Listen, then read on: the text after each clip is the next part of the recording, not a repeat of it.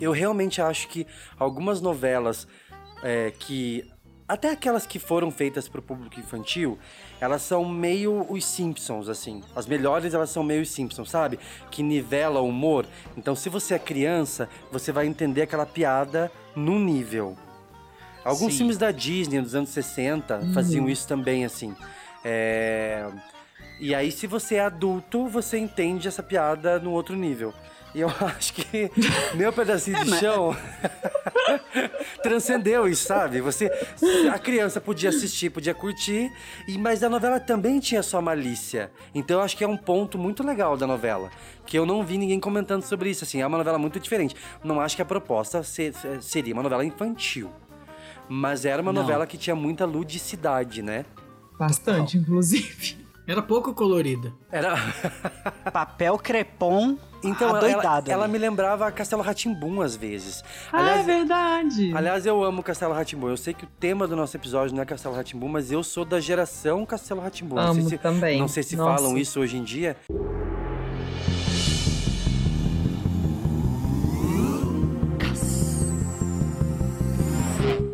Mas pra mim é uma geração, assim, eu, eu, não, eu não podia perder Castelo Ratimbum.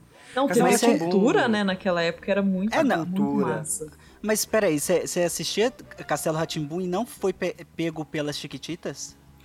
Cara, eu não fui pego por Tiquitita, você acredita nisso? Nossa, que criança Chocada. estranha, você né? Você não via TV Cruz? Era TV Cruz e via, Tiquititas. Via. Eu via TV Cruz. Quando ia pra Tiquititas, eu sei lá o que eu ia fazer. Viva o poder ultrajado, porque nós merecemos respeito! Cruz, Cruz, Cruz, tchau! Sei lá, ia Meu pra Deus, Globo. Você ia assistir novela pode. das oito na Globo. Eu era que que. Tava passando na, na eu época? era global. O que, que tava passando em 97 na Globo? Era Indomada? Às 8? Era. Às Era Indomada. no- Às oito era Indomada. Era indomada. Ai, olha viu? só ele. Eu preferia, eu ia pro Cadeirudo.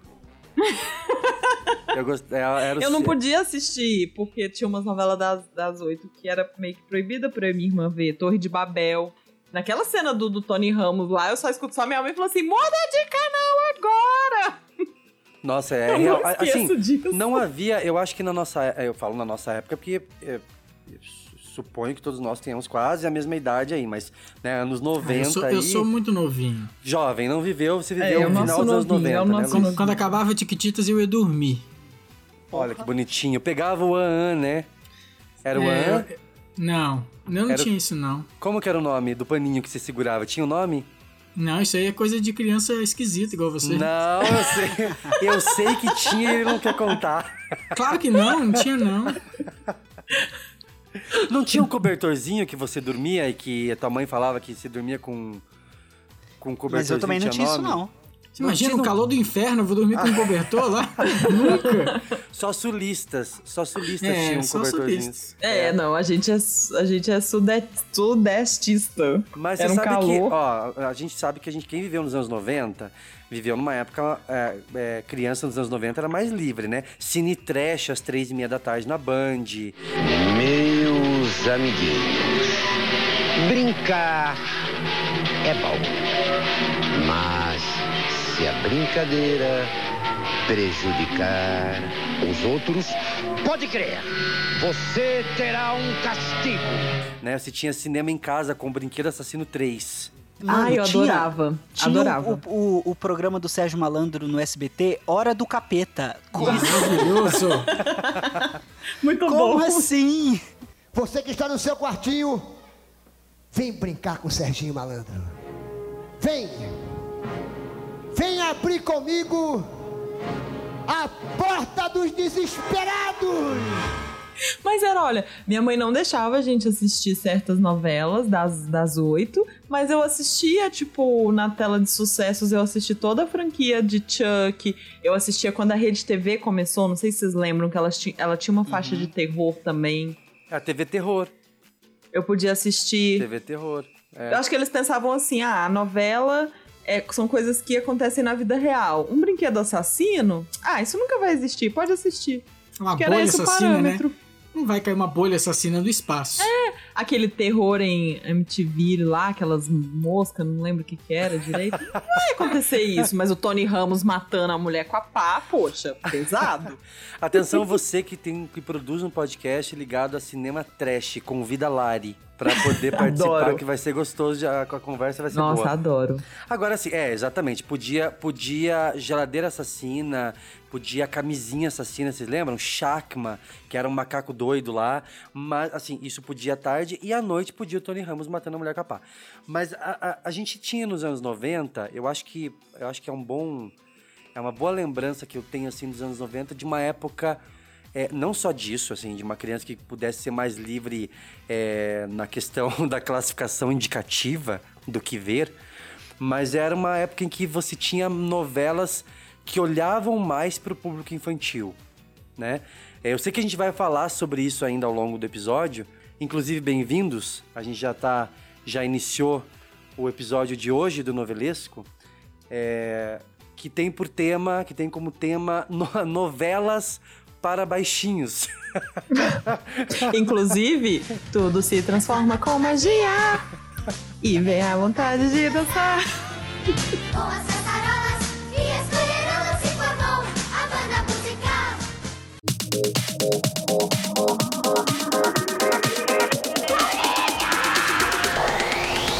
Cada mergulho é um flash. Tô certo ou tô errado? Fenomenal. Eu tô com mais raiva dela. Eu não sou violência. Eu sou chique. Eu sou rica! Tempo ruge e a sapucaí é grande. Stop, salgadinho, stop! A Lara fez teste pro Tiquititos. Maravilha. e é Ai, queria. aí, né? Meu sonho. Poxa, meu sonho. Queria. Uma colega nossa fez, perdeu de fazer o teste para abertura de bebê a bordo. Nossa. Ela seria uma das, uma das criancinhas que são carregadas pela cegonha. Beijo, Tamiris. É, meu sonho ter feito. Acho que toda, quase toda criança, eu digo quase toda criança, porque eu realmente, não me cancelem, eu não participei da festa que foi Tiquititas, eu não vi. Eu não sei onde eu Não, é horrível, é horrível dizer isso, mas quem não queria ser órfão naquela época, né? Né? Aí eu jurava que eu era adotado. Porque assim, cara, quem não queria morar naquele orfanato que acontecia um monte de coisa, né? Que Mas misturava. sabe como que eu, eu realizei esse sonho? Foi até uma coisa assim que eu falei com, com os meninos no dia que a gente tava decidindo a pauta. Eu falei, gente, eu e minha irmã, nós chegamos pra, pra nossa mãe e falamos: ai, a gente queria ser órfã, morar no- lá no raio de luz e tal. Beleza, anos depois eu realizei esse sonho indo pra hostels. Eu adoro ficar em hostel. Adoro dormir num quarto que tem 15 beliches, 37 pessoas vindas de lugares diferentes. Eu me sinto no raio de luz. É assim, realizei esse sonho. Você Realizou vê, quando adulta, Você viu? vê o sonho que você realizou, Lara. Com 15, 15 camas. Fica conversando até tarde, né, Lari? Sim, fazer gelatina na cama, né? Muito bem, pessoal, olha só, eu preciso apresentar, porque a gente tem um convidado hoje, na verdade, além da minha pessoa, Gil Marcel, roteirista e designer. Eu tô aqui hoje na, na, na tenda de verão do Novelesco, com Lari Lovise, produtora audiovisual, Luiz Toniato, publicitário, e um convidado super especial, que é o nosso amigo eh, Marcos Soares, que é redator e roteirista. Bem-vindo, Lari, bem-vindo, Luiz, e bem-vindo, Marcos. É, esse tema que a gente trouxe hoje pro episódio, que inclusive foi o Marcos quem. A gente tava, a gente adiando esse tema, vou falar bem a verdade, assim. é, até por conta de agenda dos temas que a gente já tinha, já vinha agendando pro novelesco. E aí, quando eu chamei você, né, Marcos, a primeira coisa, o primeiro tema que você levantou foi esse. Você falou, olha, acho que é legal a gente falar sobre é, novelas, novela, novela pro público infantil ou ou público a, a criança nas novelas. A gente sabia que era um tema que a gente podia brincar muito. Pessoal, obrigado. Prazer imenso estar aqui. Muito legal poder, enfim, participar junto com vocês. Estou muito, muito, muito feliz. E acho que é, debater sobre produção infantil, que seja novelas ou programas, enfim, é também parte desse universo, né? Afinal, afinal de contas, a gente está formando futuros telespectadores. E eu acho, inclusive, que a falta de programação infantil acaba contribuindo com a falta de com a queda da audiência que a gente vê hoje em dia. Porque se a gente não está formando crianças acostumadas a, a, ao audiovisual, à TV, enfim, é, um desses fatores acaba que, que essas crianças perdem o prazer ou perdem a, a vontade de continuar de continuar assistindo, como aconteceu com a gente, criança dos anos, é, criança dos anos 90, que cresceu ali tendo a TV como babá. Então, acho é. muito importante é, trazer esse debate, porque além de falar de, dessas produções, a gente acaba pincelando um pouquinho o que está por trás da produção ou não delas. É, é isso aí. Você sabe que você falou uma coisa que eu acho que é muito legal, porque você comentou que é, a, a ausência de programação infantil. No, né, no, também Sim. no geral. Eu noto que aconteceu isso. Não sei se Lara e Luiz também é, é, percebem, mas parece que. Uh, e acho que talvez assim, gente, é uma. É um reflexo da, dessa geração de streaming, em que você Sim. tem canais e né, plataformas eh, com conteúdo o dia todo para as crianças. O próprio é, YouTube, né? O próprio YouTube, Luiz, verdade. Eu acho que na TV aberta, tirando o SBT, nenhum outro canal passa desenho, passa. Nenhum canal de TV aberta, né? É, é alimenta eu... isso, né, Lari? É. Eu acho que acaba sendo pior para criança uh, né, mais pobre, que não tem acesso a, a, tanta a tecnologia, a TV a cabo, a internet, a Netflix, né? Porque ela acaba refém ali de uma programação adulta que definitivamente não vai interessá-la, né? Então, essa Sim. queda para esse público específico é muito significativo. A gente cresceu com uma, com uma variedade, a gente tinha manchete com os desenhos dos animes, a gente tinha a Globo, a gente tinha o SBT, a Band, era, a gente tinha que escolher aonde que a gente assistia o quê. Tinha todo um cronograma, é Cavaleiros do Zodíaco aqui. Passa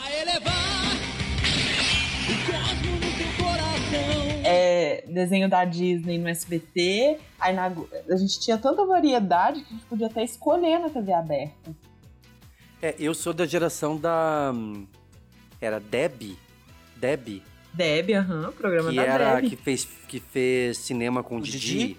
Isso, é, tinha programa da Deb.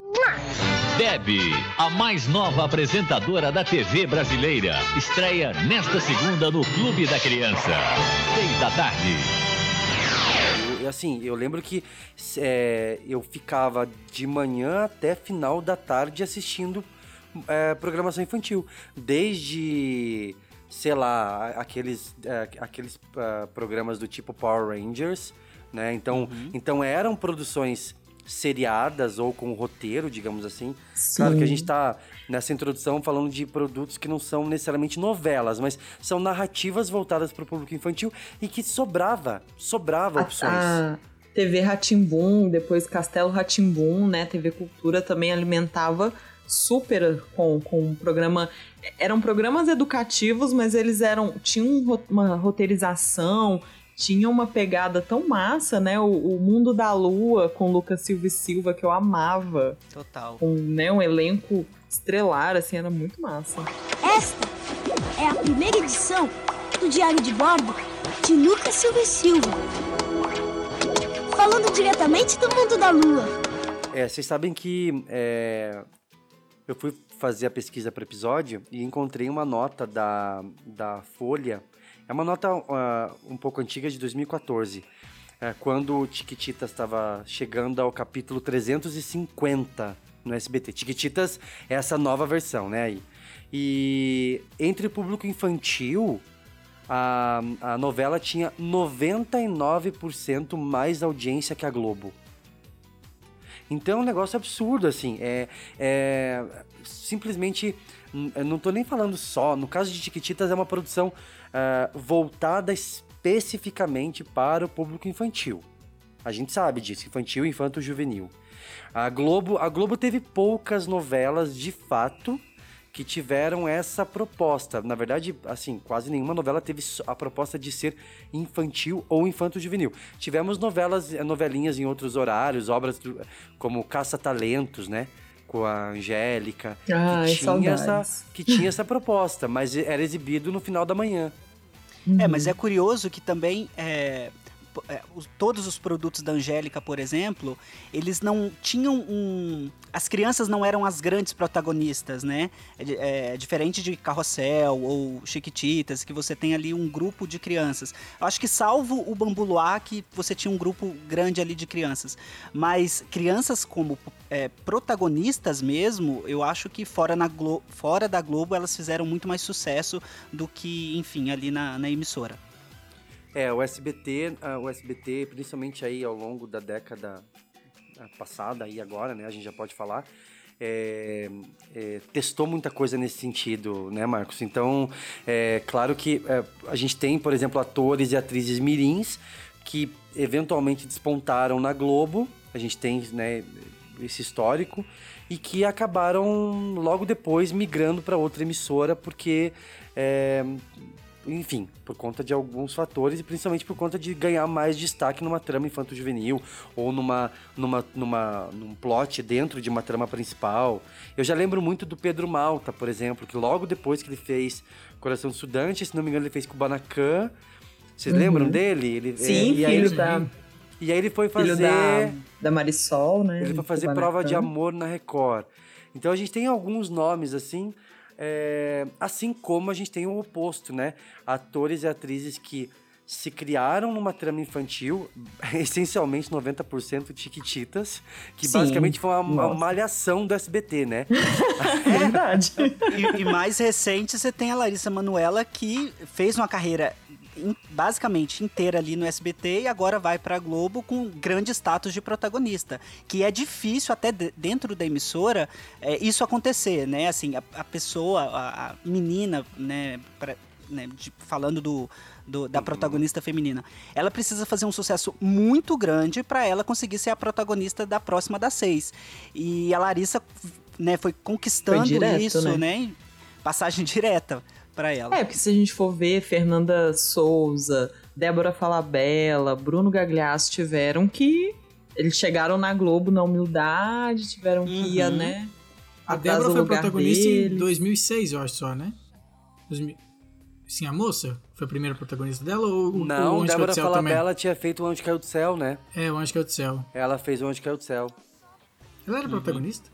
Ela era, aham. Era. De um Anjo Caiu do Céu? Ah, é verdade. Ela é era o verdade. pardo, ela era, ela era a menina por quem o anjo se apaixonava, Caio né? Blá. O Caio Blá. Verdade. Gente. É, e ela tinha saído de Chiquititas, não foi? Foi isso mesmo, foi Sim, essa transição. Foi, foi sim. Foi porque ela participou da última temporada de, de Chiquititas, que é ali né, na virada do- dos anos 2000. E em 2001, ela já tava no Anjo Caiu do Céu.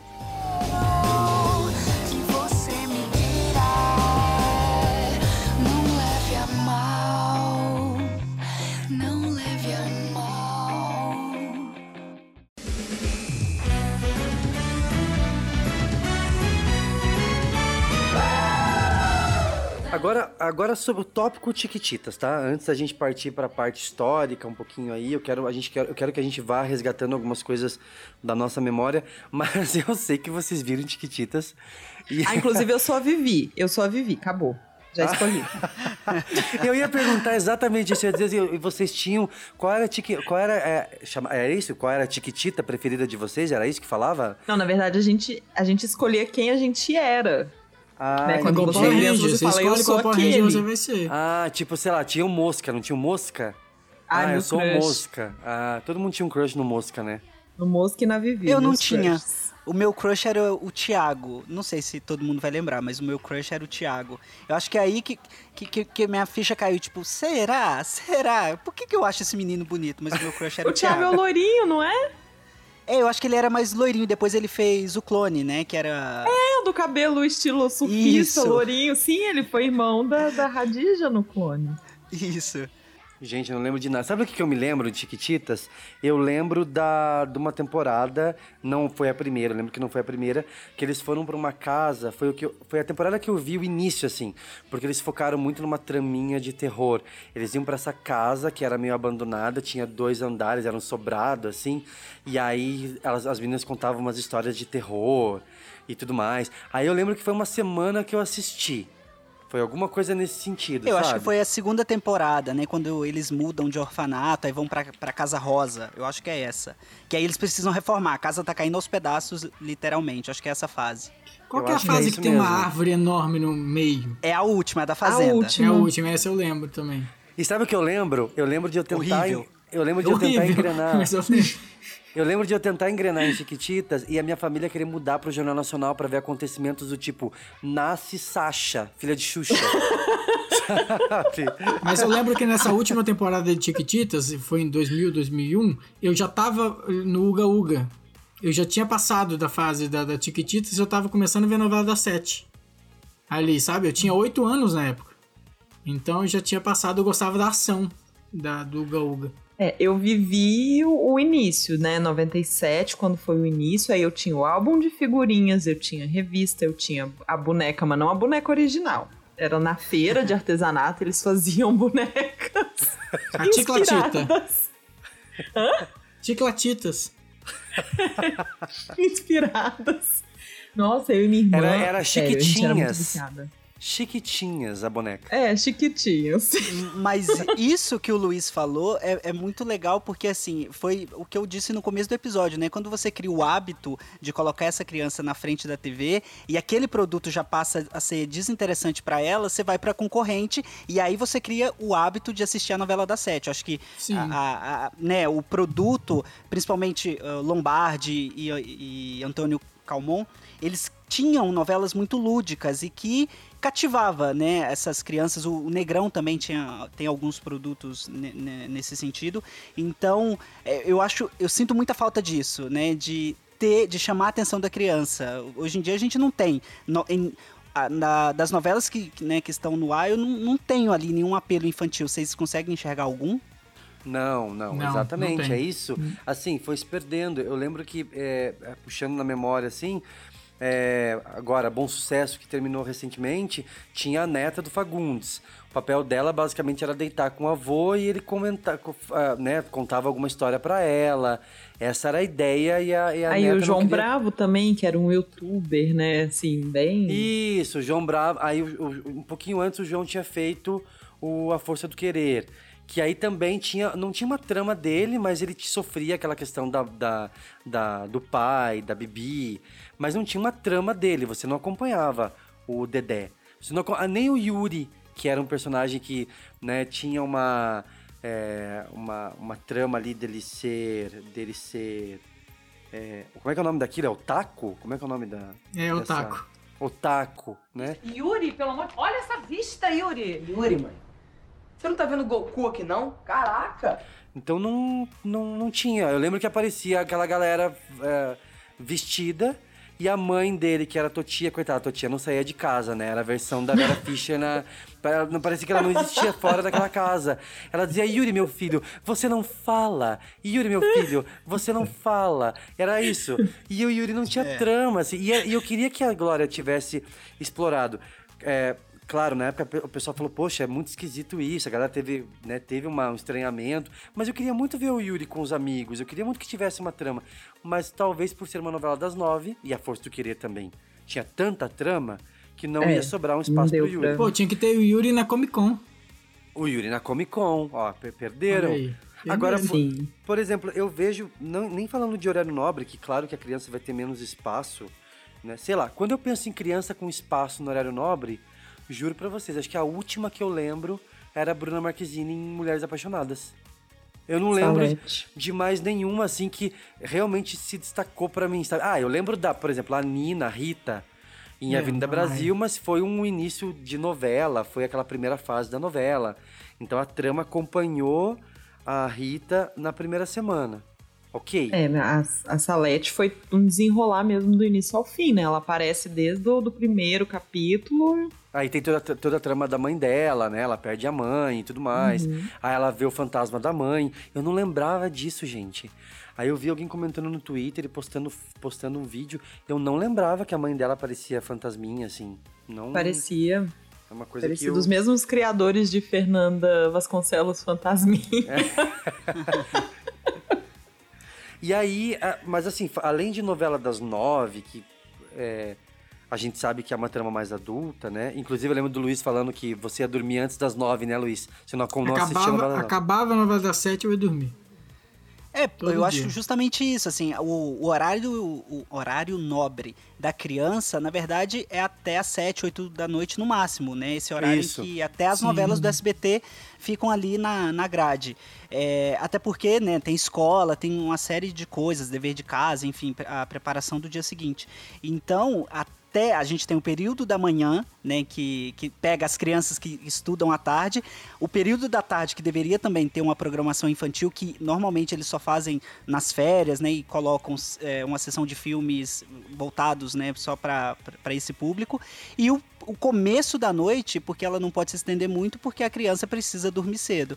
Então, mas hoje em dia não tem, fora o SBT, eu acho que eh, a Band também t- deve estar terminando aí a, a reprise de Floribela, Fora esses dois canais, não tem. A criança, coitada, vai ter que zapear e vai, vai acabar assistindo o Jornal Nacional, infelizmente. É verdade. É. E o SBT foi bem ousado colocando Chiquititas às 20 horas, né? Isso aí foi pra época, se for pensar, porque aí tinha que acabar. Ela começava, só que se começasse a Indomada, os pais iam lá e iam mudar de canal. Então, né, co- colocando nos anos 90, não é- era raro você ter mais de, sei lá, um, dois televisores em casa. Era um. É, e assim, o, o interessante, Lari, é que Chiquititas, por exemplo, eu lembro que na época se falava muito que o. Eu, eu e as minhas revistas contigo da época, né?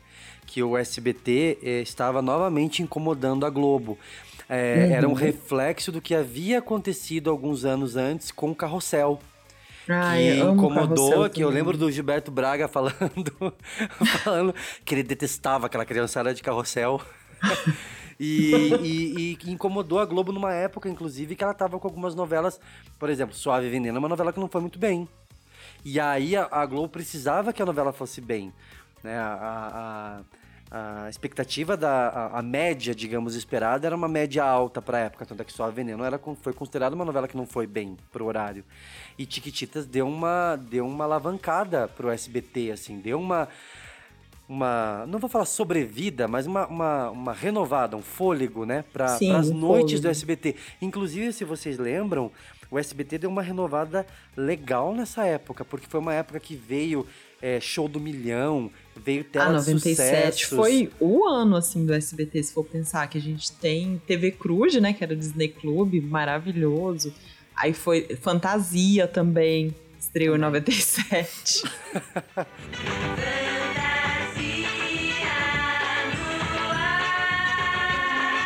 O Disney, o Disney, é, Disney Club, ele era. ah, começou como Disney Club, depois virou Disney Cruise, depois que a, Glo- a SBT aconteceu alguma coisa com o contrato com a Disney, né? Mas o Disney Club, ele era também, era roteirizado. Então eu lembro que tinha toda uma pegada de novelinha. E era super legal pra criança, porque era uma novelinha, era no final da tarde, isso era no horário da, é, assim, no início da noite. É, eu assistia, e tinha uma novelinha deles com os draminhas ali dos personagens, com aquela TV pirata. E aí Ah, era entre, muito massa. Ah, foi entre por causa essas- deles que eu também, eu também tive minha TV pirata. Então, eu- ó, eu- você teve e também? As, minha- as minhas brincadeiras eram televisionadas, né? Era, era episódios. Ah, então, ó. Olha. É, e, e eu acho também, assim, é, bom, eu, eu vou falar por mim, mas assim, todo mundo, ah, né, tinha, sei lá, um videocassete em casa, então brincar com essa coisa de montar uma emissora pirata e gravar os desenhos e fingir que você tá exibindo alguma coisa pra TV, que é o que as crianças fazem hoje em dia com o YouTube, né, que elas fingem ser youtubers e tal, é, eu acho que vem muito daí e eu, inclusive, a- aqui, né, todo mundo trabalha com audiovisual, né? Eu acho que muito disso vem dessa nossa infância que foi é, tão inspirada, né, nessa, nessas produções, né? Todo mundo queria trabalhar na TV de, de uma certa forma, participar do Castelo Ratimbum, participar do Mundo da Lua, ou enfim, né? É, então, co- é interessante pensar como é, essas produções é, impactam diretamente nessas crianças. E não tendo programação para elas hoje, é, elas, né, assim, eu, eu, eu fico pensando o que, que vai ser, sabe? É, É verdade. É, não é? verdade. Elas, elas, só, É. elas só se enxergam nos youtubers. Então elas. Isso. A minha sobrinha de 11 anos quer ser uma youtuber famosa. Aí quando você pergunta pra ela, tá, e você vai falar sobre o quê? Ela, ainda não sei, mas eu quero ser uma youtuber famosa. É, enquanto que as crianças dos anos 90, no caso eu, imagino que o Luiz também, enfim, a gente imaginava brincar é, com ah, uma assim com uma, uma estrutura roteirizada. Sim, as Sabe? minhas histórias eram Sim. roteirizadas. Eu brin... assim, tinha ordem na bagunça, não era uma brincadeira qualquer, o Sim. negócio tinha que ser roteirizado. Eu vejo, é, é, é ótimo isso que você falou, Marcos, porque é, a gente mencionou agora há pouco o personagem de, de bom sucesso, que era o youtuber. A jornada dele era ter um canal no YouTube e ele, né, lembra lá, ele comemorava dizendo, ah, eu tinha, eu tenho 100 seguidores, Uhum. eu tenho 500 seguidores. Então, basicamente, essa infância tá muito atrelada a ser famoso na internet. E ele não tinha um conteúdo específico, ele só mostrava a vida dele. É. Ele mostrava Exato. as irmãs dele brigando, ele, ele mostrava a mãe dele costurando, então assim, não tinha nenhum conteúdo que ele pensa, né? O que a gente tinha na nossa época era a nossa brincadeira é sobre tal coisa, a gente roteirizava. Ele não, ele mostrava a vida dele.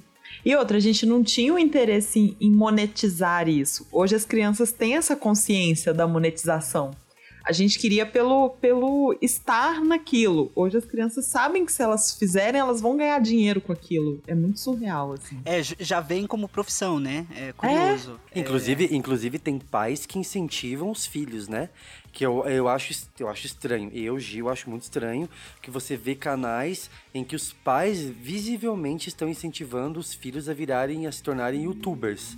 Então Sim. o pai está incentivando o filho a, a, é, a monetizar essa, A se esse expor, conteúdo, né? De expor. maneira constrangedora, de maneira invasiva.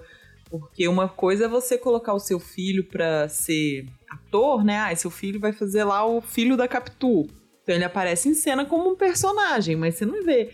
Ele não tem cena dele tomando banho, não tem cena dele fazendo birra, não tem cena. É uma outra, um outro lance. É, é, pegando o gancho aí que o Luiz falou sobre as novelas incomodarem, eu acho interessante perceber, né, nas duas vezes em que isso aconteceu, tanto no começo ali de Carrossel, quando o SBT faz a retomada ali em 2011, 2012, é, com Carrossel de novo, é perceber o quanto tinha o público e ele estava sendo completamente ignorado. É, e aí vem uma audiência que todo mundo fica assim, cara, de onde veio essa audiência, né? É, que, de onde veio que- isso? E aí se torna um fenômeno, mas é meio óbvio, sabe? É, A, a, a- criança tá carente dessa programação e aí você cria em um horário ok para a criança assistir, é, um produto que, que é dirigido completamente para elas e é óbvio que vai fazer sucesso, né? Então, da mesma forma como Chiquititas, Carrossel in- incomodaram, né? Eu lembro que a própria Era Uma Vez foi criada nessa intenção de resgatar um pouco esse público infantil. Se a gente for pensar, né, elas são contemporâneas. Ali, 97 tem Chiquititas, no ano seguinte a gente tem Era Uma Vez.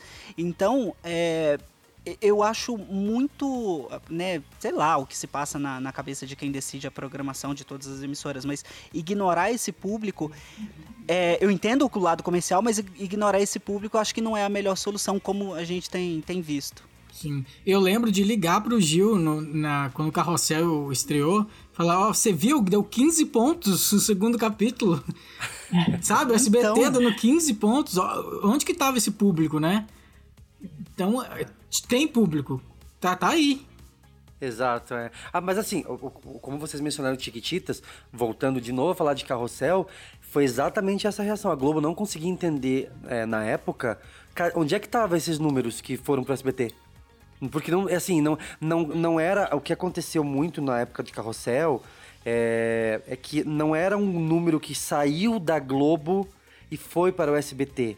Era um número que surgiu. Então Sim. despertou um público que estava com a TV desligada. Não, não é. não- assim, não tem outra explicação, sabe? E assim, por exemplo, Carrossel foi uma novela que, que já era uma, das, uma versão, né? Era uma. Era uma foi produzido pela, tele, pela Televisa, já era um- uma das versões dessa, daquela mesma história e tal. E aí o Silvio Santos bancou e comprou, assim. E aí incomodou muito. Carrossel tava no ar junto com Cheias de Charme, né? Também que tinha esse apelo infan- infantil, querendo ou não. Né? Era mais lúdica e tal. Então o público infantil em 2012 estava bem servido nesse horário. É isso, assim, aí o SBT, que tem uma, um, que- um- uma grana que não é um, né, de uma Globo da vida. Então ele precisa ter os atores, mas ele precisa pagar um pouco menos. Então, pro SBT, para a estrutura que o SBT é, tem, é, é é, cai como uma luva, né? E outra, a criança, ela é muito menos exigente, né? Lógico, em termos de audiovisual, do que um adulto que vai técnicos, reclamar. né? Total, é isso, Uhum. isso. Que vai reclamar se o efeito não tá legal, se, sei lá, que vai reparar em tudo, né? De, de uma, de uma forma muito geral. Então. é, Se a pro audiência SBT não tá indo bem, ela não vai fazer um motim com os outros atores mirins pra, É, pra então pro, boicotar. pro SBT cai muito como uma luva esse tipo de produção, porque e outra, é, as novelas duram muito tempo, né? Então você tem aproveitamento de, de cenário, sei lá, por dois anos, coisa que que a Globo não faz nunca, é, e você tem um público que é muito cativo. Coisa que o público adulto não é. Se a novela não tá legal, o adulto vai desligar. E eu acho que a criança ela tem um pouco mais de paciência, né? A prova disso são os 500, 600 capítulos que tem uma novela do SBT. Então, eu acho mesmo que foi essa conju- conjunção de fatores, né? Essa a, a forma como o SBT produz novela e o público que ele queria ati- atingir. Então foi o casamento perfeito e acho que o SBT en- encontrou esse nicho e não deve largar tão cedo.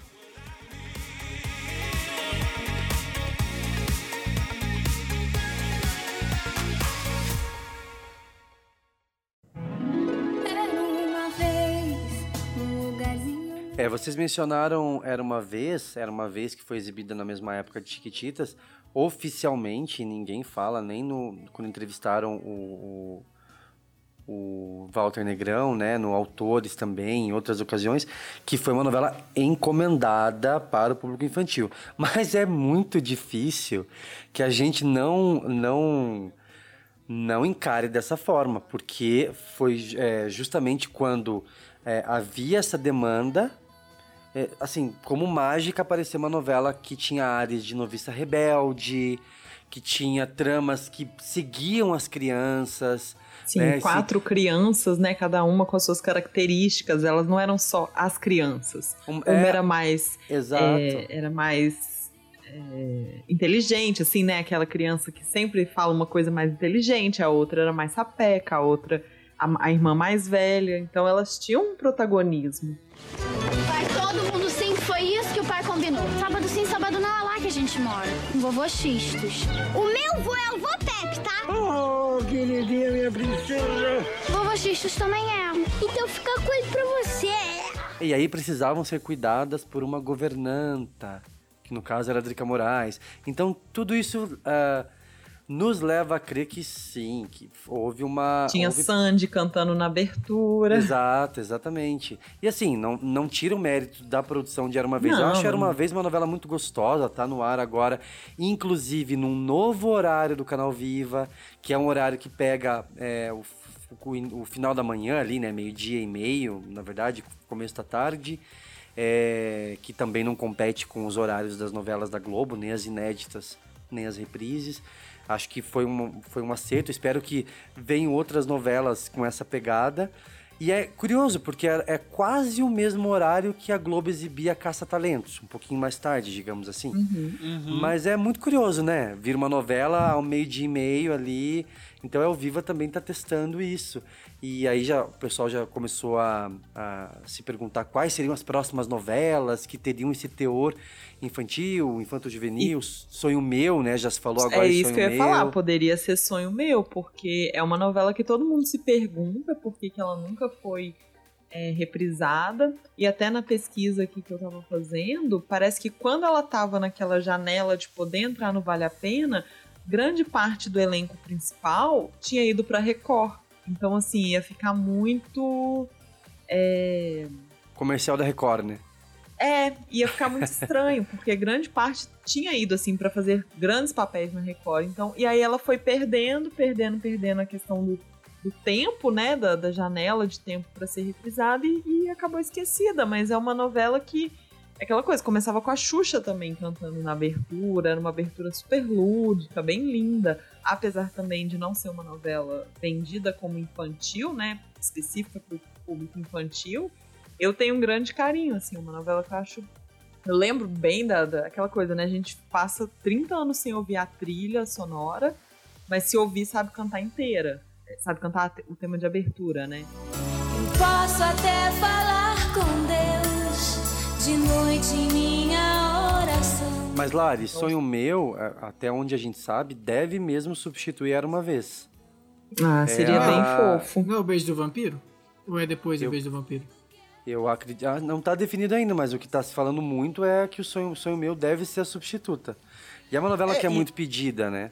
E que na verdade Sim. começou com, com Estrela Guia, que aí eles pararam e começaram a reexibir o, o Sandy Júnior, né, o seriado, e que também pegava esse público aí é, infanto-juvenil, e que pra mim eles deveriam ter dado continuidade, porque é um horário muito perfeito, assim, se, se a gente for lembrar lá pelos anos 2000, 2001, a Globo também teve essa estratégia de colocar o sítio do pica-pau nesse horário, que é essa, essa, essa faixa em que a criança que está saindo para a escola, né, ela está se arrumando pro, pro horário da tarde e a que está chegando da escola do horário da manhã. Então é Começava muito 11h30, mais ou menos. Eu lembro porque eu corri igual um condenado pra poder chegar em casa. Pra, é? pegar meu prato e sentar na frente da televisão pra almoçar assistindo o Sítio do Pica-Pau. Marmelada Exato, então é muito propício para o Viva colocar nesse horário. Eu acho que poderia ser ainda um pouquinho mais cedo, mas é, já tá colocando, tá ótimo, né? Porque até por tempo a gente não tinha nada. Ah, eu quero falar de uma novela também, que eu não sei se vocês assistiram, que é o Meu Pé de Laranja Lima, a versão de 1980. Da Band? Ela foi Não. reprisada na Band em 96. Um dia de sol quem não quer. Ah, é uma novela muito fofinha. Eu sei que depois a Band refez, né? Eles fizeram uma nova versão, se não me engano, em 98, mas não teve tanto sucesso. Mas a versão de 1980, que passou em 96, é muito fofinha. É muito eu gostava né? bastante. Uhum, É. Eu gostava bastante. E eu fico até me perguntando como que eu cheguei nessa novela na Band, sabe? Porque a gente ficava muito assim, ah, é, Manchete, SBT e Globo e TV Cultura. E aí eu fico me perguntando, mas eu lembro direitinho de assistir essa novela. Ela passava, tipo, acho que às 19 horas, 18 horas por aí. Engraçado, né? Eu tenho essas- esses lapsos, assim, né? Porque eu tinha 9 anos na época. Mas foi bem, foi bem fofinha. E virou filme, né? Meu Pé de Laranja Lima já foi super adaptado. Tem até o filme recente. Vale super a pena, assim. Bem, bem bacana. A Band é outra, né? Que fez sucesso com Floribela e não, não, não, não seguiu fazendo novela infantil. Perdeu a chance, né? Tentou ali duas temporadas, a segunda já foi um, né, um- já deixou a desejar. Acho que perdeu o encanto que a primeira tinha. Sim. E depois ela até tentou fazer algumas produções mais adolescentes, né? Tinha Dance Dance Dance, Água na Boca, mas nenhuma delas repetiu. Porque aí que tá, né? O, o apelo muito forte era em cima da Flor, da, da Juliana Silveira. Quando tirou essa, as crianças, enfim, e, e passou a ser um produto mais. Né, mudou o público, a, a criançada se afastou e, enfim, aí a, a- a Band até preferiu a, a produtos mais adultos, né, na época. É, eu acho assim, é, tem toda uma mudança na questão estética das novelas para criança, porque assim, quem assistiu Carrossel de 91, Chiquititas de 97, quando você assiste as versões do SBT, que eu fui procurar no YouTube, que aí as versões que o SBT produziu, né, é, internamente, eu já era adulta, não assisti. Mas quando eu comparo assim, é muito engraçado, porque é, Chiquititas e Carrossel, né, a primeira versão, elas têm tons mais sóbrios, elas deixam a questão do, do colorido, de tudo para os clipes musicais, né? Tudo uma, uma paleta de cor mais, assim, tons pastéis ou tons mais sóbrios. Quando vem essas, né, essas novas versões, é tudo muito colorido, tudo muito saturado. E eu fico, será que as crianças de hoje em dia elas gostam disso? Porque se a gente é, assiste as novelas adultas de- dos anos 90, elas são super coloridas e tal, e agora elas são mais sóbrias. Então Agora tem filtro, né? É. É, eu fico. Gente, será que as crianças gostam disso? Porque é- parece que eles apelam muito pra essa questão da cor, mas eu não sei, parece muito artificial. Lari, mas eu acho que isso aí é, uma, é um reflexo realmente dessa nova infância, é, desse novo, né, dessas crianças que estão mais conectadas e tudo mais. E é, aquilo que o Marcos comentou um pouco mais cedo, um pouco antes, sobre a questão da, do orçamento da produção, eles estilizam mesmo, sem, sem medo. Então, por exemplo, a parede, ela pode ser, ela, ela tem aquela cara de, de, de, sabe, de tapadeira mesmo, não é uma, uma parede real. E tudo bem ser assim. Eu acho que, acho que a produção, ela é mais lúdica até nesse visual. Por isso É que eu acho é que... a escolinha do barulho, né? E isso é, é um ótimo exemplo, Luiz. É um ótimo exemplo. É, é aquelas carteiras, o quadro negro, né, que era meio torto, ele tem bem essa pegada estilizada. Eu acho que essa é a proposta. E, e a criança vê. Eu, eu entendo o que você fala, porque. é, e o que me atraía mesmo na- nas, nas tramas nos anos 90 era, era justamente isso, assim. A paleta ser um pouquinho mais real. Hoje acontece o contrário, né? Você vê a novela das nove com muito filtro toda toda cinza e tal, enfim. E a novela infantil toda colorida. Mas é o reflexo mesmo da, da. Quando a gente fala, por exemplo, expande e você é, percebe os desenhos animados que a, que a criançada assiste hoje. É muito estilizado. É desenho animado que, tem, re- que tem uma cabeça toda recortada como se fosse uma revista. É, é, é- é toda uma colagem. Então, a questão do design mudou muito também. Dessa aceitabilidade da criança em comprar, né, nesse, em comprar essa ideia, em comprar essa narrativa que não necessariamente tenha, tenha tons é, é, né, é, tão, tão presos ao mundo real. Então é muito mais desprendido. Ninguém existe com propósito, ninguém pertence a nenhum lugar e todo mundo vai morrer. Vem assistir TV. Ô Gil, você falou de crianças conectadas e o que me surpreende é você ver numa Netflix da vida um, as aventuras de Poliana no top 10 há semanas. Acho que desde que entrou no catálogo da Netflix. Chiquititas. As aventuras de Poliana também. É, Ó, é- é então. surpreendente, né? Né? Fica no, em- no top 10 e não sai. E tá sempre numa posição boa. E- Mas eu acho também, eh, Luiz, desculpa te cortar, mas eu acho também que é um combo ali. A, a criança, ela é fisgada pela TV e ela quer saber o que vai acontecer e né, antes de todo mundo, então ela vai pra internet. É basicamente o Netflix se tornou o Globoplay do SBT. Sim. né? Com a- perdão com a confusão, mas é, é isso. Então a criança ela não quer, não tem mais a paciência pra esperar o próximo capítulo, então ela quer ver tudo, ela né? Quer ver a semana inteira. E maratona, assim, Sim. é, de uma forma surpreendente. Nas férias, então, fica horas assistindo ali ligado e reassiste e reassiste. E criança tem muita paciência pra isso, né? Reassistir o mesmo filme, sei lá, 200 vezes. então, né? E os, pa- e os pais adoram, né? Bota ali, ah, vai assistir. Pega o Coloca, tablet, pro- vai assistir. coloca Procurando Nemo e fica o dia todo, né? Vendo Procurando Nemo. Coloca Poliana, imagina, com não sei quantos capítulos, 300, Nossa, 500 capítulos, 600. 857. Mas é Inclusive, verdade, sentido Poliana, vocês sabem que Poliana é a mais uma adaptação, né? Eu tava na pesquisa que eu fiz, eu não sabia que Poliana, a, a- ela é considerada a primeira telenovela infanto-juvenil do Brasil. É uma adaptação, né, da, da- do livro.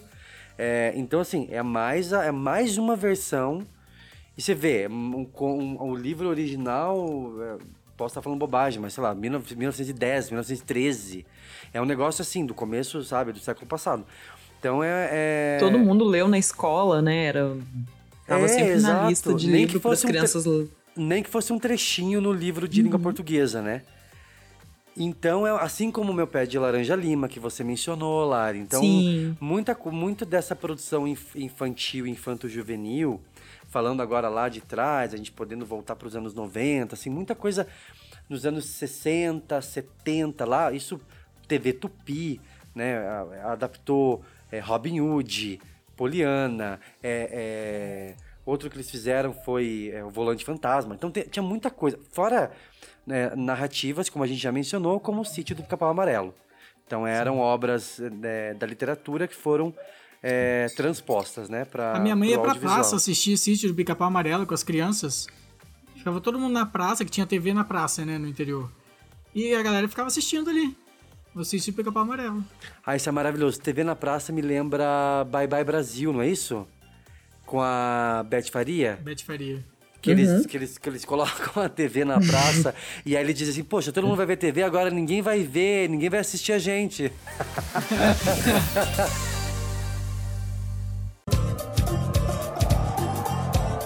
Agora, gente, quando eu falo em é, novela infantil ou quando eu puxo pela minha memória o que, que eu gostava de ver, por incrível que pareça, eu não era tão atraído pelas tramas infantis, como, ah, por exemplo, A Gata Comeu, que eu sei que é uma novela que conquistou muito a criançada, né? Eu só tive a oportunidade de ver depois, no Vale a Pena Ver de Novo, e acabei não vendo nem no, na reprise no Viva. Mas eu gostava muito de tramas que não eram infantis. Então, por exemplo, eu vi é, A Próxima Vítima. Então eu curtia muito essa pegada é, do, do terror ou do suspense associado à novela. E aí, a primeira lembrança que eu tenho, assim, de uma novela que eu fiquei viciado quando era criança é, foi Vamp. Que era uma Hum. novela A reprise, né? Eu vi, eu vi a reprise logo no ano depois, assim, que foi que ela passou na, ah, no final da tarde, era a sessão aventura, alguma coisa assim. É, no horário de malhação, né? Isso, a, a Hoje em dia é Globo- malhação. É, a a gente Globo tinha o quê? exibiu. Cinco anos, né? Em 92? Machona é a vovozinha, Conde Vladimir! Vamos, gente, atacar de uma vez só! Até diretor contra mim, não, essa não! Isso. Tínhamos cinco anos. Ah, cinco anos. De idade. Então eu lembro de ficar andando com. Eu, eu fiquei tão viciado em vampiro é, que eu andava com aquelas, com aquelas dentaduras de plástico, sabe? Sim! E eu adorava aquilo, assim. e Vamp tinha uma estética toda de quadrinhos, que o Gaúga também teve, né? Teve essa mesma, essa mesma veia. Mas eu curtia muito, era uma novela. E era uma novela que tinha uma trama infanto-juvenil muito forte. Era, era bem a mistura do Os Seus, os Meus e os Nossos, com. Que mais? Garotos os Perdidos. Garotos Perdidos, o filme dos vampiros lá, do Joe, Schuma, do Joe Schumacher. Então E tinha. tinha aquela uma- coisa de. na- até na brincadeira também, todo mundo queria ser a Natasha. Todo mundo queria ser. ela. Gente, no Beijo do Vampiro eu era tão viciado em, em vampiro que eu achava que eu era. Eu tinha certeza que eu era vampiro. E eu carreguei, não sei se eu já falei isso, eu carreguei é, alho na, na- no meu estojo por meses. Sabe? Fedendo estojo. Fedendo, mas eu adorava aquele girinho de alho. E eu, eu brincava de morder o pescoço da minha professora. Ah, todo mundo desconfiava, óbvio, então, né? Nossa. Que Então, divertido. porque- Ô Luiz, pra essa tua, pra tua geração, ah, é, é o beijo do vampiro. É o beijo do vampiro. Pra minha geração, um pouquinho antes ali, né? Nossa geração é Vamp. Então é, é muito legal. São duas novelas que são muito divertidas. O Beijo do Vampiro, eu confesso que é, eu tava na adolescência quando foi exibido. Então, sabe quando você torce o nariz e você quer fazer outras coisas além de ver novela na adolescência? Né? Você quer fazer outras eu também coisas. tava nessa fase. Você não quer ver novela, é um período que o menino quer fazer outras coisas. Então, Mas eu claro, aí não, né? Aí vem no, no, no ano seguinte você tava viciado em chocolate com pimenta. Então, aí eu, eu, eu meio que, eu meio que é, esnobei o Beijo do Vampiro. E é uma novela que hoje eu tenho muita vontade de ver, eu tenho muita curiosidade, porque deve ter sido uma festa fazer, assim como a gente sabe que foi uma festa é, fazer Vamp. A galera se divertiu muito fazendo. Você feriu o meu pai. Você que chegou agora, seca cara de meleca. Será meu próximo alvo. Seu. Seu. Maldito! Que isso, tô morrendo de medo. Eu não respeito crianças. Você vai ter o mesmo fim do seu pai. Palavra de Nosferato. Eu odeio você! Vai embora! A minha mãe odiava o Beijo do Vampiro. Acho que minha, a minha família, eu, eu obrigava eles a assistirem. Porque era o meu horário ali na, na televisão, sabe? Ah, e aí eles acabava queriam eu ver outra coisa. É claro. Meu pai trocava pra Band, jornal da Band, eu ficava muito puto. Aí você tomava a poltrona do papai, pegava Sim. o controle remoto, como é que era o negócio do Cruz? Pode tomar conta da poltrona do papai, porque hoje vamos transmitir um desenho inédito na televisão brasileira. Pior que eu pegava o controle remoto mesmo, escondia. Pra ele não trocar de canal. É, tinha um manifesto lá do, da TV Cruz, que era um negócio assim, você toma a poltrona do papai, tudo, era um trem assim. Mas o, mas o Disney Club, eu, eu disputava o horário com a família mesmo, porque era bem no horário da novela das seis. E eu queria ver Doug, eu queria ver, sei Timão lá, Pumba, eu sabe? queria muito ver Timão e Timão e Max. Pumba, isso, eu queria ver. E aí minha família Adorava. olhava pra mim com cara de, poxa, meu filho já tá crescendo, né? Pelo amor de Deus. E aí eu queria ver, não podia. É triste, né? Hoje em dia, ó, hoje em dia criança não tem isso. Tá com a programação no celular, consegue assistir no celular. Olha isso, que, olha que loucura que é imaginar essa infância de agora. Por exemplo, os, os- os filhos da, da minha prima, um deles é meu afilhado, é, quando eu vou no almoço de família, tem, sei lá, tem, ah, junto com outras crianças, sei lá, cinco, seis moleques assim, todos, cada um olhando com a cabeça baixa, olhando pro celular. E aí a gente parece velho quando a gente olha pra eles e diz assim, pô, larga esse celular um pouco, vem conversar comigo. Mas eu penso, poxa, eles estão assistindo, eles estão jogando, eles estão, né? Mas é, é, é impressionante isso, porque a gente, a gente ficava olhando pra TV e a tela deles agora é o smartphone. Marco, você lembra de alguma que te marcou assim? Que você acompanhava muito? Sendo. Também sendo infantil ou não, né? Tendo essa pegada infantil ou não. É, eu, eu acho que assim, as novelas das seis do Valsi sempre, apesar de não serem infantis, elas conversavam bem, né, com o público. Então, Chocolate com Pimenta, ah, a própria O Cravo e a Rosa, ah, né, é, é, tinha um apelo ali. A Catarina era uma personagem de, de desenho animado, praticamente, né, jogando as coisas e tal. Então, ah, tinha, né, essa, algumas novelas voltadas para o público adulto é, acabavam conquistando muitas crianças. Mas também. é, eu sei que talvez não seja tanto foco, mas tinha algumas mexicanas no SBT que passavam ali entre a- a- As temporadas, as, né, fases. é. Isso, isso. Que fizeram muito sucesso também. É, o Diário de Daniela, Eu Luz assisti. Clarita, Gotinha de Amor. Então, Eu é, assisti também, é, é, tanto o Diário quanto Luz Clarita. Minha irmã que gostava muito, e como eu era mais velha que ela, eu, ah, eu não gosto. Mas aí eu assistia.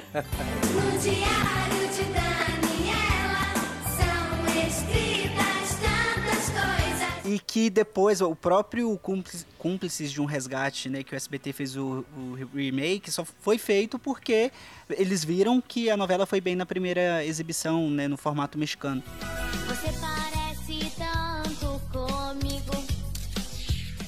Então, eu tenho uma memória afetiva muito grande com essas novelas aí, entre safra de Chiquititas. É, era muito gostoso assistir, porque também elas eram mais curtinhas, né? O SBT editava ali para ficar entre seus três, quatro meses, até eles volta voltarem né, com, a, com a programação. E que era, era- que calhava em ser nas nossas férias escolares, janeiro, dezembro ali. Então era muito legal assistir, né? Sem essa obrigação por conta da escola e tal, que às vezes tomava muito tempo. Você lembra de uma chamada Serafim?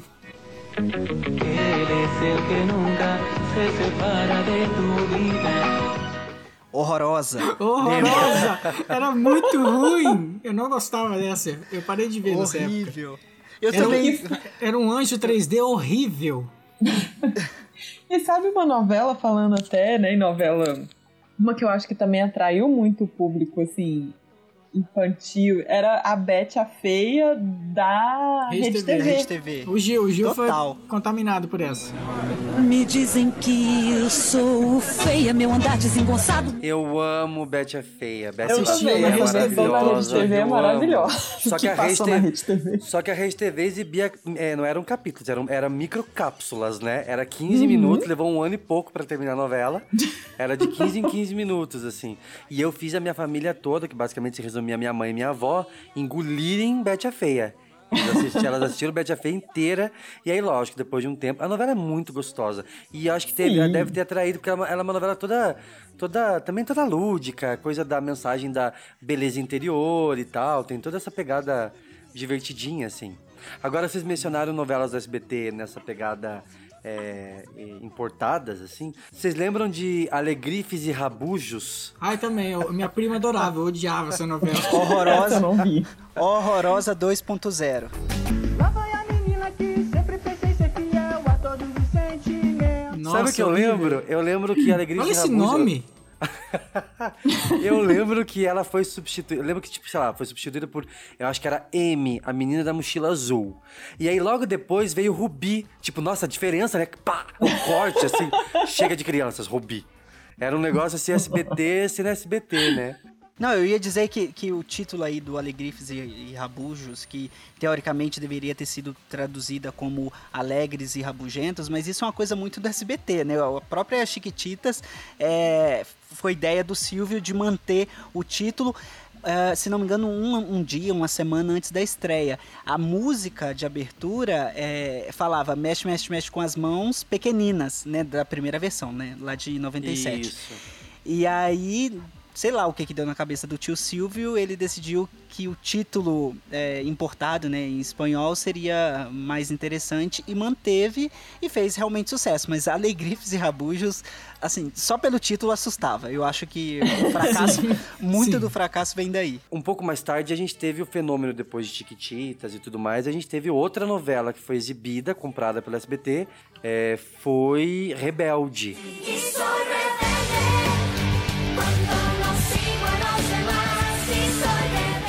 Foi uma outra, uma outra produção que deu uma, um gás pra, pra emissora e virou uma febre, né?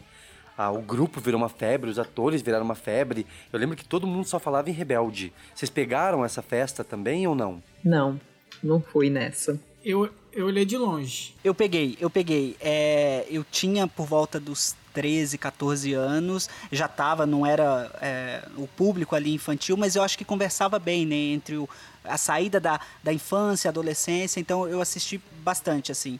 É, foi legal porque juntava a, a escola, né, que a, a fórmula que infalível praticamente, né? Você mistura escola com música e que acaba dando muito certo. E depois a gente viu isso, essa mesma fórmula vindo de fora, que fez muito sucesso também, que era o High School Musical, que aí também, né, é- é- lógico, no formato de filme, mas que também tinha essa mesma fórmula que faz muito sucesso até hoje. Se a gente for pegar ah, Chiquititas, Carrossel, que mistura ah, a música com as histórias, então é algo que a Globo normalmente não faz, né? Que isso fica muito voltado só para as produções do SBT. Essa coisa mais lúdica, essa coisa quase musical. Quase não, musical, né? De você parar uma cena e do nada os personagens começarem a cantar, né? É, eu, se não me engano, talvez tenha tido isso no meu pedacinho de chão, em algum momento ou outro. Uhum. Mas acho que é uma, uma, é uma. Foi um período ali que o SBT teve mais um fôlego com Rebelde, que, se não me engano, fez mais sucesso aqui do que lá no México, né? A Com novela. certeza, com certeza fez meu sucesso aqui. O, o, próprio RBD, né, que, que aqui era um fenômeno gigantesco, e, enfim, shows lotados e Gravaram tal. um disco em E- português até. Sim, sim, que, que, que, é- que é muito ruim, aliás. É, a, versão, a versão deles cantando em espanhol é muito melhor. E então eu peguei esse finalzinho. Mas logo depois disso, acho que a Record também flertou antes mesmo da, da, da Record fazer o, o Rebelde na versão BR, a Record flertou com o público infantil com Caminhos do Coração, né? Isso. Que, que tinha ali as- o seu, seu lado X-Men da, da força, é, que eu, eu comecei a assistir, peguei essa primeira temporada, mas depois eu fui abandonando. Mas eu lembro que o meu sobrinho, que tinha por volta, sei lá, dos seus 3, 4, 5 anos, assistia e era viciado, assim, era quase impossível tirar da televisão. Que isso? Ai, que susto! Nossa, que sapão! Eu nunca vi uma coisa dessa na minha vida.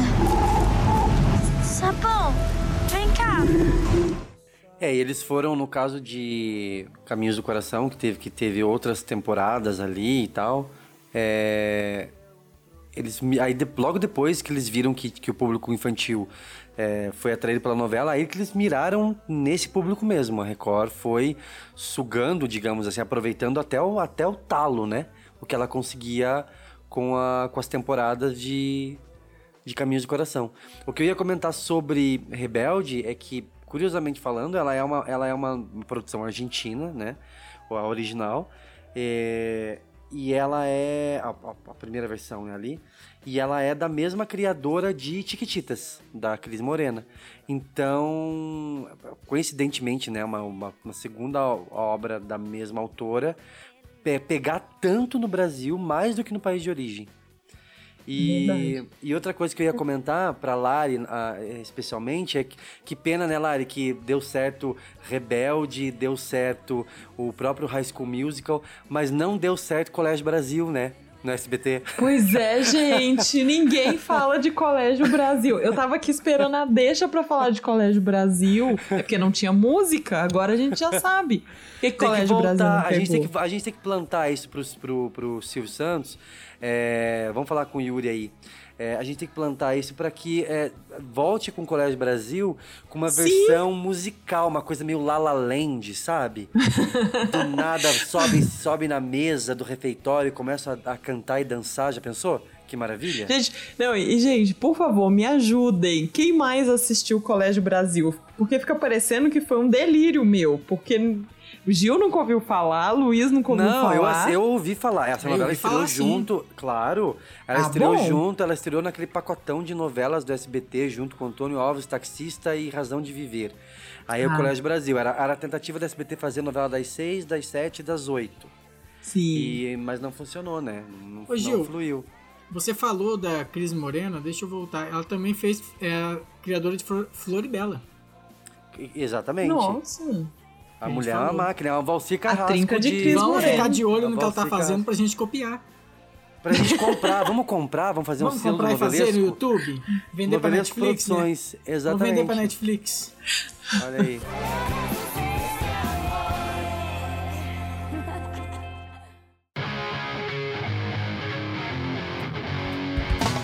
É, sobre Rebelde, eu não fui nessa tour porque eu já tinha 18, 19 anos, né? Então já não assistia. Mas ouvindo o Marcos contar da experiência dele com o Rebelde, eu lembro muito da minha experiência quando a Malhação passou a ser no múltipla escolha.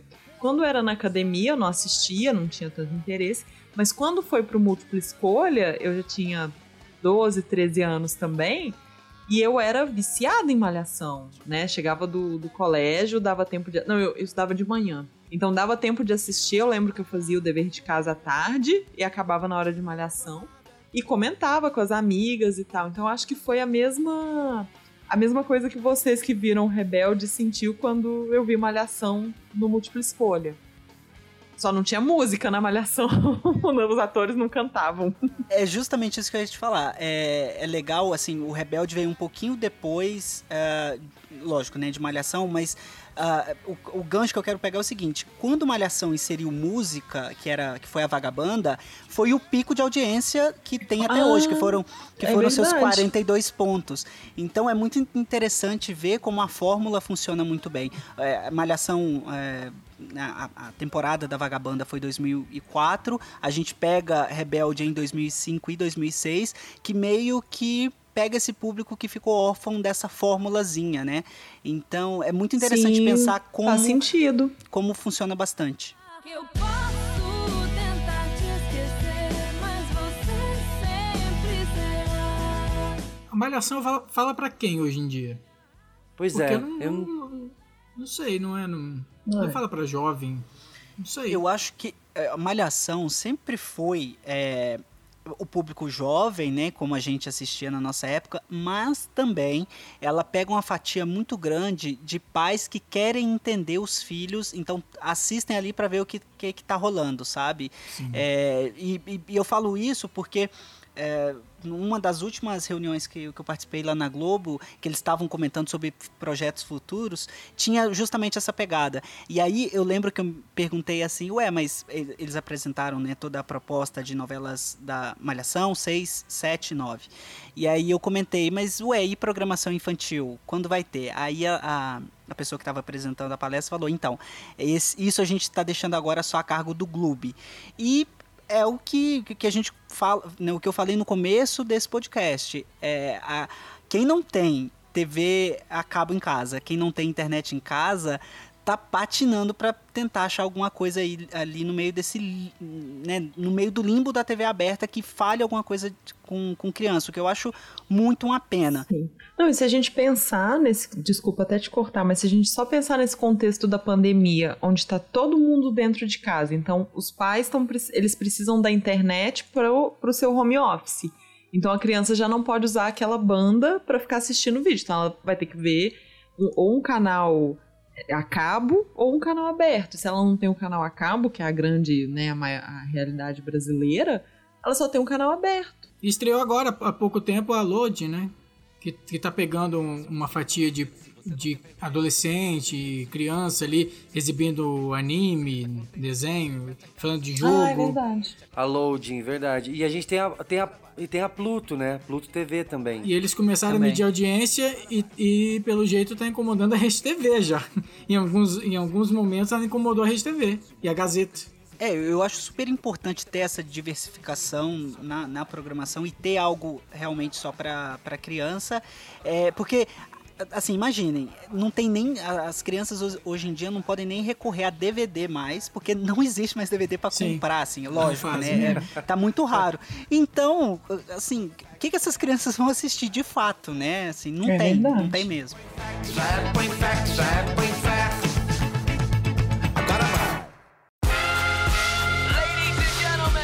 Agora, sobre essa questão do que as crianças estão vendo, né? Agora, principalmente nessa, nessa, nesse período de pandemia que a gente sobreviveu, nesse ano de 2020, tem uma, uma nota, uma, uma, um link do Sticer na, no- na coluna Splash do UOL, que ele dizia o seguinte: é, Globo, a Globo cresceu no Ibope em 2020, essa coluna de meados de 2020, e ganhou público entre crianças e adolescentes.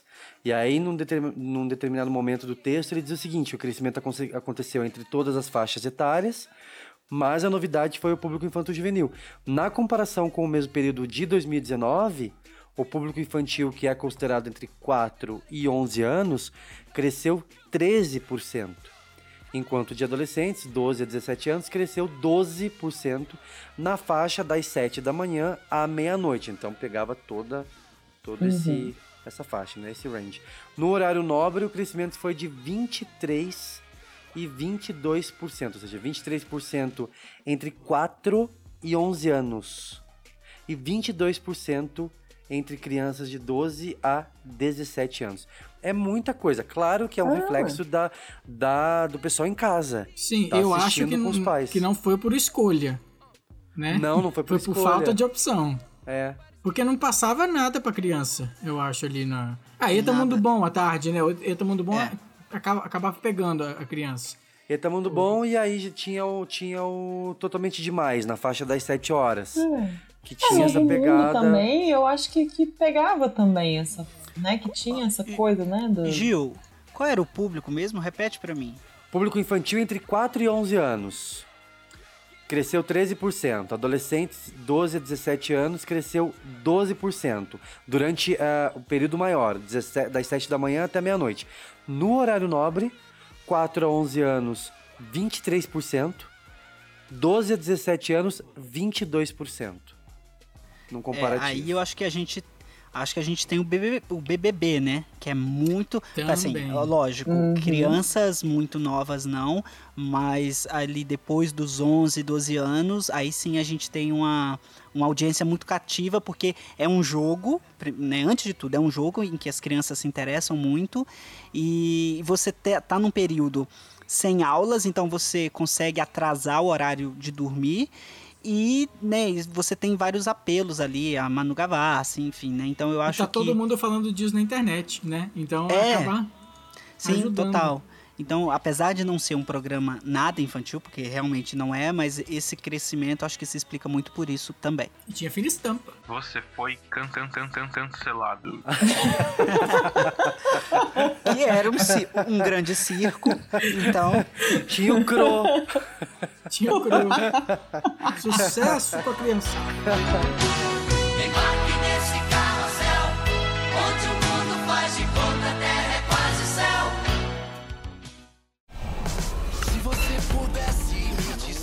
Muito bem, chegamos aos créditos de mais um episódio do Novelesco. Muito obrigado aos nossos convidados de hoje, Lari, Luiz, Marcos. Obrigado, Yuri, na edição.